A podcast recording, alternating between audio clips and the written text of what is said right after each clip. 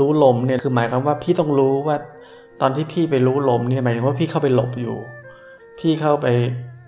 ไม่เอาอะไรแล้วจะเอาความสงบ พี่ต้องรู้ว่า ตอนนี้พี่กำลังทำสมถะอยู่ พี่ต้องรู้แบบนั้นว่า โอเคกำลังทำสิ่งสิ่งนี้อยู่ พอมันสงบลงมันสบายขึ้นต้องออกมา ออกมารู้สึกตัว รู้สึกการเคลื่อนไหวให้มันตื่นตัวไว้ ให้นั่งลืมตาไม่ต้องหลับตา ให้ขยับมือไว้ พลิกมืออะไรก็ได้ให้พลิกเอาไว้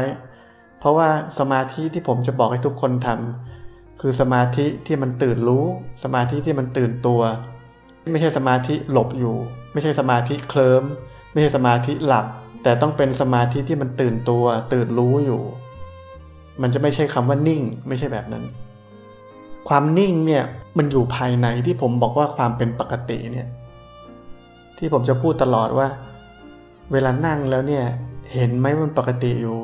ความรู้สึกเนี่ยมันปกติแล้ว ความเป็นปกตินั่นแหละนั่นคือความสงบที่แท้จริง มันมีอยู่แล้ว เราไม่ได้ไปทำมันขึ้นมา แต่การที่พี่มาถึงก็นั่งจะเอาสงบเลย นี่เรากำลังทำความสงบขึ้นมาแล้ว มันไม่ใช่ ความสงบที่เราทำขึ้นมาเนี่ยมันไม่ long lasting มันอยู่ไม่นาน พอเราเลิกทำมันก็หายไป แต่ความสงบ ที่ผมบอกมันคือความเป็นปกติ มันเป็นสิ่งที่มีอยู่แล้ว ผมบอกว่าการปฏิบัติธรรม คือการเห็นสิ่งที่มีอยู่แล้วนี้ เห็นให้มันบ่อยๆ เห็นให้มันต่อเนื่อง เห็นให้มันจนเป็นนิสัย แล้วสุดท้ายเนี่ยความเป็นปกติเนี่ยมันจะเป็นพื้นฐานของจิตของใจเรา เป็นพื้นฐานที่ทำให้จิตใจเนี่ยเต็มไปด้วยความหนักแน่น หนักแน่นอันนี้ไม่มีน้ำหนัก หนักแน่นอันนี้เป็นหนักแน่นแต่เบาสบาย หนักแน่นอันนี้เป็นหนักแน่นที่ไม่ใช่หนักอึ้ง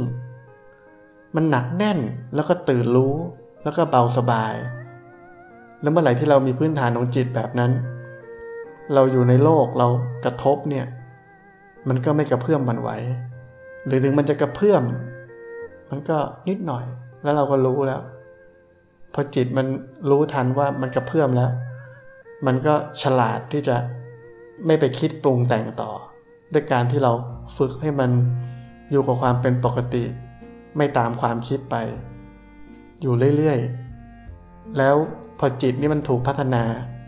มันก็จะมีกำลังที่จะอยู่ในโลกได้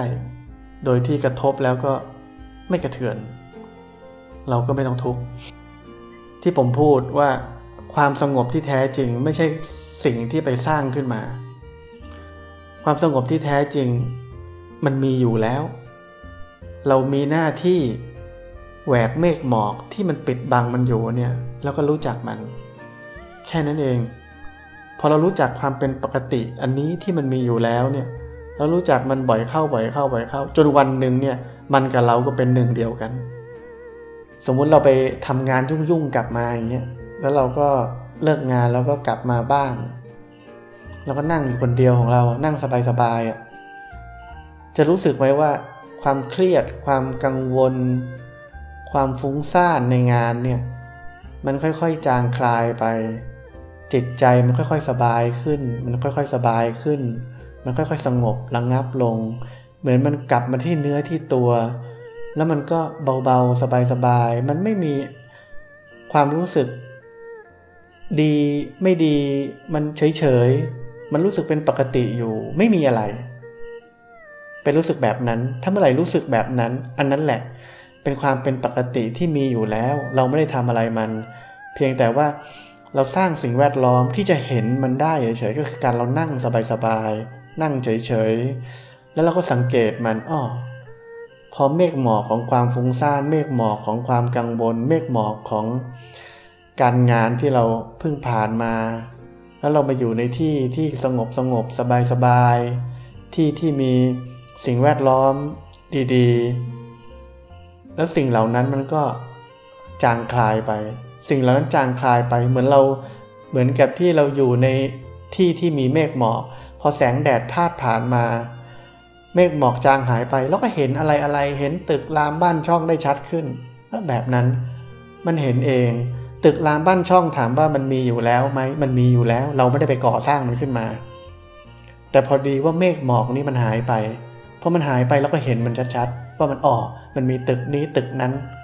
เหมือนกันความเป็นปกตินี้ หรือที่เขาเรียกว่าจิตประพัดสอนเนี่ยมันมีอยู่แล้ว จิตนี่มันประพัดสอนอยู่แล้ว แต่มันโดนกิเลสจอดมาใช่ไหมมาบดบังเอาไว้ เหมือนดวงจันทร์ที่มีก้อนเมฆมาบดบังเอาไว้ เราก็ไม่เห็นดวงจันทร์ แต่เมื่อก้อนเมฆมันผ่านไป เราก็เห็นดวงจันทร์ ดวงจันทร์ไม่เคยหายไปไหน มันมีอยู่แล้วของมันอย่างนั้น แต่ด้วยความที่จิตเราเนี่ยวันๆเนี่ยมันไม่เคยเป็นปกติเลย วันๆเราตื่นเช้ามาก็คิดเรื่องงาน ไปทำงานเราก็คิดเรื่องคนงาน เราก็คิดเรื่องงาน เราคิดเรื่องลูกค้า เราก็คิดเรื่องตารางงานที่นัดนัดคนนู้นส่งของอันนี้ออเดอร์เท่าไหร่ เรามีแต่ความคิดที่มันปิดบัง เมฆหมอกที่มันปิดบังดวงจันทร์นี้เอาไว้ทั้งวัน พอมากลางคืน แทนที่เราจะนั่งสบายๆแหวกเมฆหมอกนี้ออกไป เราก็คิดเรื่องอื่นต่ออีก เช่น เราก็คิดว่า เราจะไปทำอะไรต่อดีพรุ่งนี้ แล้วงานพรุ่งนี้มันคืออะไร เราจะต้องวางแผนอะไรยังไง เพราะฉะนั้นเราอยู่ภายใต้ความดิ้นรนภายใต้ความคิด ภายใต้กิเลส ภายใต้โมหะ ตลอดเวลา เพราะฉะนั้นสิ่งเหล่านี้มันก็บดบังจิตประพัดสอนหรือความเป็นปกติที่มีอยู่แล้วนี้เอาไว้ เราก็เลยไม่เคยเป็นปกติเลย ชีวิตเราเลยต้องทุกข์ทั้งชีวิตทำในรูปแบบฝึกที่จะหยุดเพื่อที่จะตื่นขึ้นมา โมหะเนี่ยมันจะค่อยๆ จางคลายไปพอโมหะมันจางคลายไปเนี่ยความคิดมันไม่ค่อยมีหรอกมันจะน้อยลง เราจะคิดแต่ในเรื่องที่จำเป็นต้องคิด แต่ไอเรื่อง เรียกว่าเรื่องบ้าๆบอๆเรื่องไม่มีสาระมันไม่ค่อยมาหรอก เพราะว่าความคิดที่เป็นฟุ้งซ่านเหล่านั้นเนี่ยมันมาได้เพราะโมหะนี่มันครอบจิตครอบใจ ครอบชีวิตเราอยู่ทั้งชีวิต เราไม่เคยแหวกมันออก เราไม่เคยเปิดให้ความเป็นปกติเนี่ยนำหน้าโมหะ เราไม่เคยเปิดให้มันนำหน้าโมหะ เราปล่อยให้โมหะนำหน้าชีวิตเราตลอด ชีวิตเราเลยมีแต่ความทุกข์ บางคนบอกว่าก็คิดก็รู้ คิดก็รู้ แต่มันรู้มันอยู่ในน้ำสมมติว่าผมอยู่บนบก แล้วพี่อยู่ในน้ำแล้วอะไรที่ลอยในน้ำพี่ก็เห็นใช่ไหมผมก็เห็นเหมือนกันใช่ไหมแต่ตัวผมไม่เลอะ ตัวผมไม่เปียกไปด้วย แต่พี่เปียกและเลอะแล้วก็เห็นด้วย มันไม่เหมือนกัน มันต้องเห็นแบบอยู่บนบก ไม่ใช่เห็นแบบอยู่ในน้ำเพราะฉะนั้นพื้นฐานที่สำคัญที่สุด ก่อนที่เราจะไปปฏิบัติจะไปดูจะไปเห็นนู่นเห็นนี่ที่เราเห็นความคิดหรือว่าจะเห็นกิเลสเห็นอะไรเนี่ยก่อนหน้าที่จะไปเห็นพวกเหล่านั้นเนี่ยพื้นฐานความเป็นปกติในจิตเนี่ยต้องมีก่อน ถ้าไม่มีตรงนี้อะอย่าเพิ่งไปไหน การที่มันกระทบแล้วจะไม่กระเทือน อันนี้หมายความว่า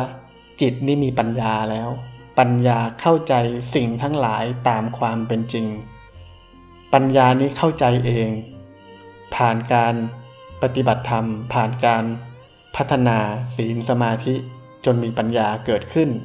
ไม่ใช่เกิดจากการที่เราฟังธรรมะ แล้วเราก็เข้าใจแล้วว่ามันเป็นแค่สภาวะธรรมแล้วเราก็จำเอาไว้เราก็พอสัมกระทบ แล้วก็พูดว่ามันเป็นแค่สภาวะธรรม เราไม่ควรจะเข้าไป